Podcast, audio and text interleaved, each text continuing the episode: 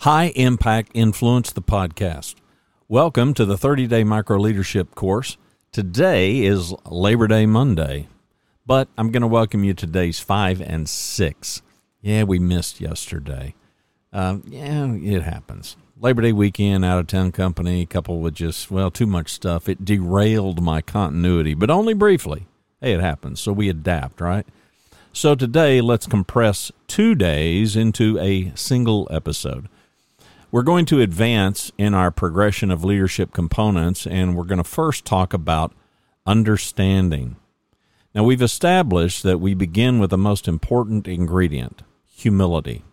That fosters curiosity, the next ingredient, where we work to seek answers.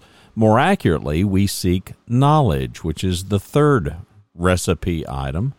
Now, we need knowledge so that we can gain understanding.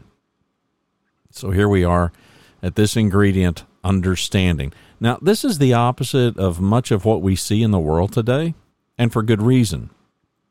Understanding is hard. Critical and harsh judgment, easy. What is understanding? Let's just keep things simple and straightforward. Understanding is the accurate comprehension, it's clarity. Whether it's a situation, a relationship, what is said, what was written, whatever it is, it is the clear comprehension of what is happening or what has happened. Does it have to be perfect? No, but it has to be more perfect than not. Confirmation is required. Well, how are we going to confirm it? Communication. An employee who mostly performs far above average is struggling. I mean, she is obviously somewhat disengaged but her manager chooses not to jump to a conclusion. After a few days of quiet observation, he calls her into his office for a conversation. Margaret, I want to check on you because you're not yourself lately. I can tell something is wrong, and I wondered if I might be able to help you. Margaret looks down, her eyes well up, her lips begin to quiver. Margaret, I don't want to pry in areas that are none of my business, but you are such a valuable employee. I want to make sure I'm doing whatever I can to support you. He hands her a tissue, gives her space to gather herself. She proceeds to tell him that three days ago, her mother, a cancer survivor, received word from her latest checkup. It's back, she said, and it's not good and she breaks down weeping. Do you think her manager understands? Do you think this situation is now clear? Yeah, of course. I mean, of course, both people share an understanding of the true circumstance of what is happening. There is clear comprehension of what's going on. There is no conjecture. There are no false assumptions. There's just honest, open truth that they now can face together well, at least as far as Margaret's work is concerned. Consider what could have happened. No conversation, no questions. Just constant nagging, wondering what is going on with Margaret. Communications required, dialogue, not talking at somebody, not talking to somebody, seeking answers with questions, and doing that without critical judgment, but rather doing it with empathy and compassion so that we can first understand what's going on.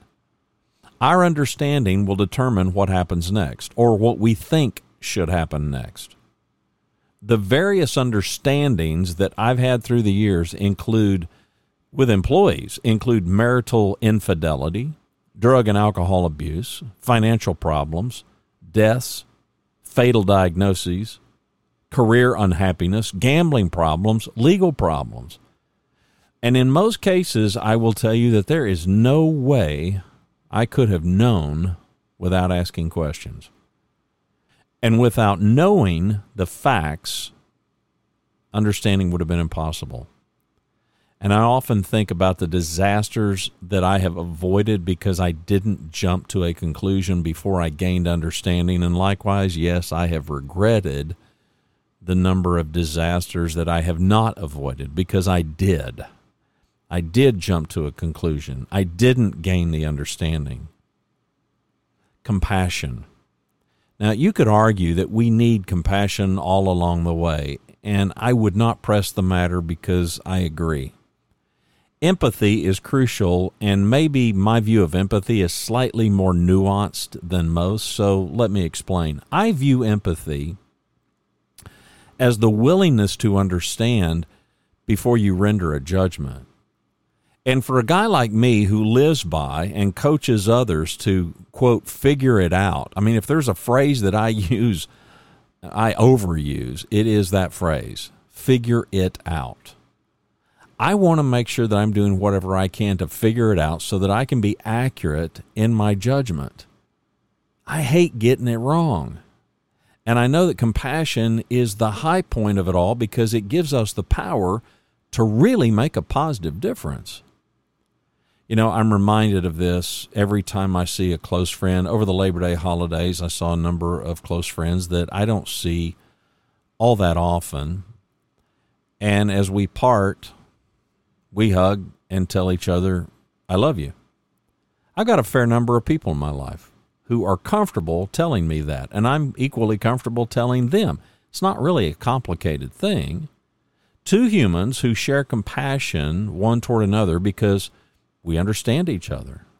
I mean, if we didn't, compassion would be improbable, maybe even impossible. Compassion is our ability to suffer together. But when it comes to leadership, let me add another component. It's the ability to suffer together and to help the other person move forward, even if it's only slight movement forward. I mean, take Margaret's manager. He did what he did to help her move forward.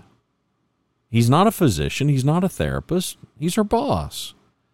But he developed a plan so that Margaret could take additional time off to tend to her mother. He went into action on Margaret's behalf, working with her to facilitate whatever support he could at work. I mean, can he deal with this for Margaret? No, of course not.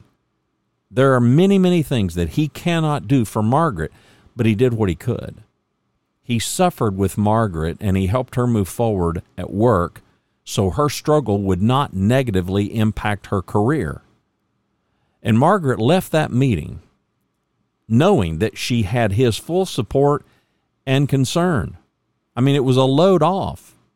And additionally, she gave him, because he asked, permission to share this news with her teammates so they too could properly understand. And guess what? Their support in the coming weeks, it just proved invaluable. Margaret's mother struggled through many months of treatments and sickness, and within a year, Margaret's mother died. And today, Margaret is thankful for the support that she got at work. In fact, says Margaret, I can't imagine what might have happened if Phil, her boss, I can't imagine what might have happened if Phil hadn't called me into his office that day. I was I was almost completely shut down, and it was getting worse by the hour. Phil noticed immediately, but he waited two days. Two days, but no more. I've asked him why he approached me beginning the third day that he noticed I had changed. He said he wanted to make sure it wasn't just some passing something that might be none of his business, but he also gave allowances that it might be something I needed time to process. I feel sorry for people who work for a boss that isn't that in touch with them. He's such a terrific leader, and I'm so thankful to be on his team.